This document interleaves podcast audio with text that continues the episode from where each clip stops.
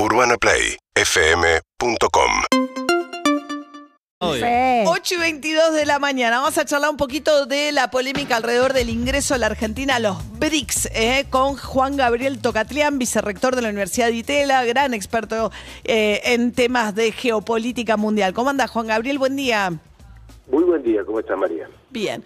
A ver, primero explicar qué, qué es, qué, cómo funcionan los BRICS, qué importancia tiene.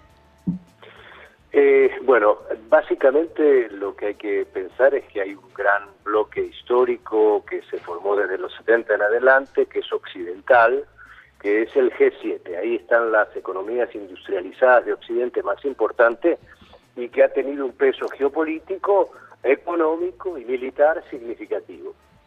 Eh, ya entrado en este ciclo, eh, se crea y empieza a funcionar de manera muy informal lo que se llama el BRICS que es un conjunto de países que reúnen a Brasil, Rusia, India, China y Sudáfrica, que lo que han buscado no es una estrategia de confrontación con el G7, más bien de reequilibrar el sistema internacional. ¿Y por qué sucede esto?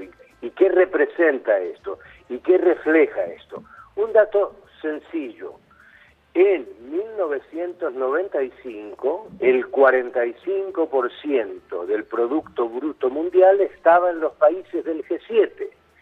En ese mismo año, solo el 17% del PBI mundial estaba en los países del BRICS.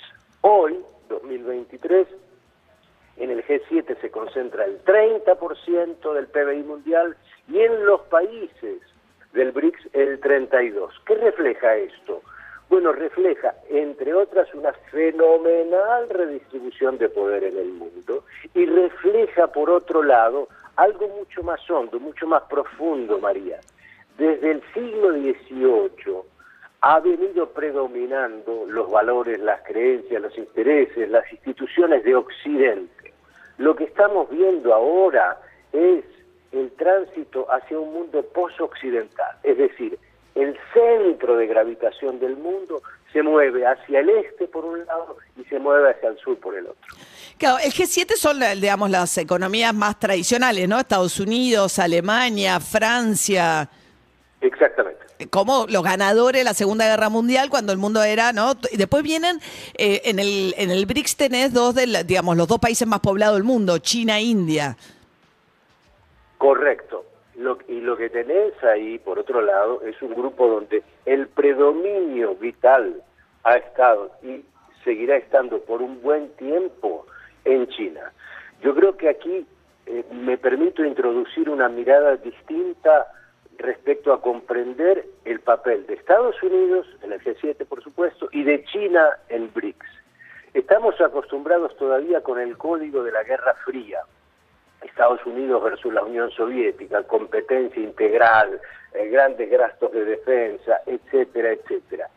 Eh, lo que ahora tenemos son una especie de dos nortes. Un norte centrado en Estados Unidos, al cual gira Occidente en general, y otro nuevo norte, que es China, porque ofrece una alternativa global cada vez más atractiva para un conjunto de actores y significa un desafío de otro tipo, porque no es un desafío ideológico, es un desafío material. Y ahí está la diferencia que hace el avance eh, de China y lo atractivo de China hoy. Claro, también se está debilitando el dólar, ahora que estamos discutiendo dolarizar, además en un contexto mundial en el cual este cambio geopolítico, el que nos está hablando Juan Gabriel Tocatrián, lo que hace es que debilita el dólar. Ahora, pareciera que uno tiene que, voy a simplificar mucho un debate que es mucho más complejo. ¿Hay que elegir o se puede estar, eh, digamos, en el Fondo Monetario necesitas de Estados Unidos porque sigue siendo el principal accionista, pero a la vez, eh, si entras al BRICS, podés estar en un lado y el otro. ¿Hay que elegir o no, Juan Gabriel? La, el argumento fundamental que hice en el primer punto es el reequilibrio. ¿Cómo en un contexto de enorme pugnacidad, porque está la competencia entre estos dos nortes, que obviamente impacta a la comunidad global.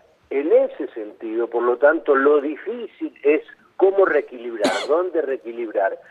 Y aquí me parece que hay que eh, entender eh, que el BRICS es una alternativa que no necesariamente debe ser vista como confrontacional con Occidente. Aquí tendemos a eh, esterilizar debates que debieran darse de manera más eh, fecunda, eh, porque caemos en un occidentalismo naif, por un lado, esperando diciendo que tenemos que ser parte de Occidente y que debemos ser profundamente vinculados a Occidente y nuestros valores y intereses, y por otro lado, eh, creemos en la maravilla o la expectativa eh, de un mundo asiático que nos va a brindar todo. Bueno, ni lo uno ni, lo, otro.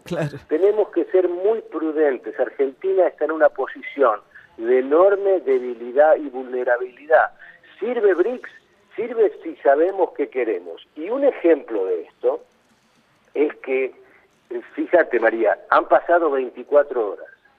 Formalmente, Argentina no es miembro pleno todavía de BRICS. Recién La invitación va a correr a partir del primero de enero, del año 2024.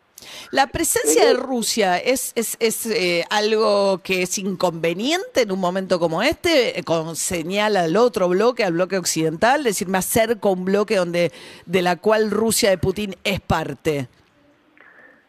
Bueno, acá tenemos un, dilema, que son los dilemas de los valores que tienen los países y lo que piensan sobre otros actores.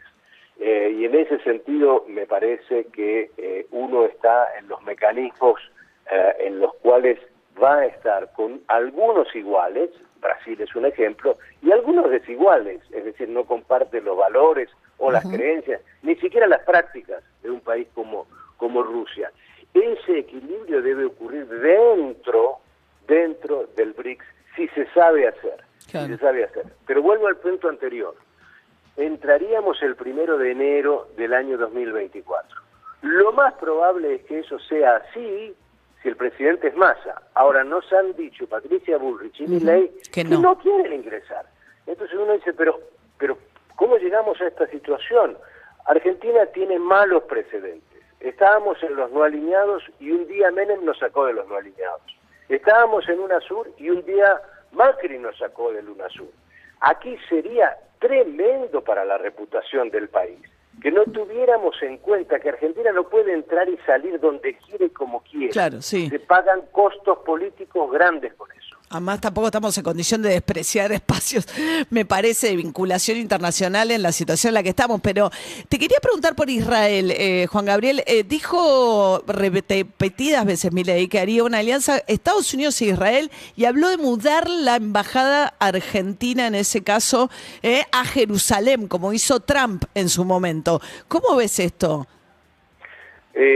bueno, yo diría que eh, te pediría a ti y a las oyentes y los oyentes que vayan a buscar el, el, programa de Bolsonaro. Es exactamente lo que dijo Bolsonaro cuando fue candidato y luego presidente de Brasil, y dijo que él iba a ser totalmente occidental y que su socio principal iba a ser Estados Unidos, que China iba a estar alejada totalmente de Brasil y que se iba a abrir eh, una nueva embajada, no en Tel Aviv, sino en Jerusalén. ¿Qué pasó? ¿Por qué no lo logró Bolsonaro? En primer lugar, porque China sigue siendo el principal socio comercial y sus sectores domésticos, los intereses materiales internos en el país, fueron claves para que no se desvinculara de China. Más aún, la base antártica de Brasil, la única y principal base antártica de Brasil que se había quemado, se la reconstruyó China. ¿Qué pasó con Israel? ¿Por qué no se movió nunca la embajada? Bueno, ahí tiene mucho que ver la capacidad de Itamaraty, de su Cancillería, que históricamente ha tenido una línea de conducta que ha prevalecido en este caso y dicho, momento, momento los costos de, de trasladar la capital son enormes desde un punto de vista geopolítico, institucional, innecesario, no hay dividendos de eso y eso se postergó. ¿Vamos a estar con Estados Unidos? Sí, Brasil se volvió aliado extra OTAN de Estados Unidos gracias a Trump. Sí, Brasil firmó un acuerdo para el uso de la base de Alcántara para los ensayos satelitales de Estados Unidos. Sí, pero cuando uno va a ver todo el panorama, en realidad en el final, particularmente en el último año de Bolsonaro, fue mucho más pragmático que ideológico. Yo lo que veo en mi ley es que estos argumentos, que a su vez eh, son ah, argumentos para un mensaje que yo no entiendo por qué su electorado estaría vibrando con eso.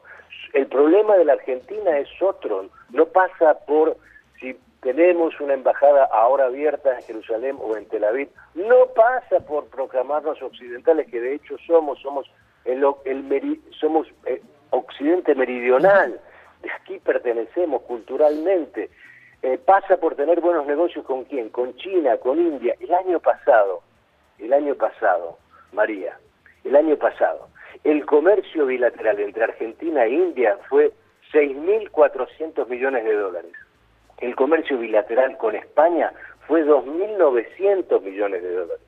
El mundo se mueve hacia el Asia, el mundo va para allá. Y nosotros le decimos, no, no vamos a entrar. nosotros no, nosotros no nos gusta eso porque no, y porque además tenemos unos valores que, bueno, por favor, eh, no quiero decir que los valores no cuentan. Lo que quiero decir es que en política exterior hay que siempre ser sutil y combinar principismo con pragmatismo.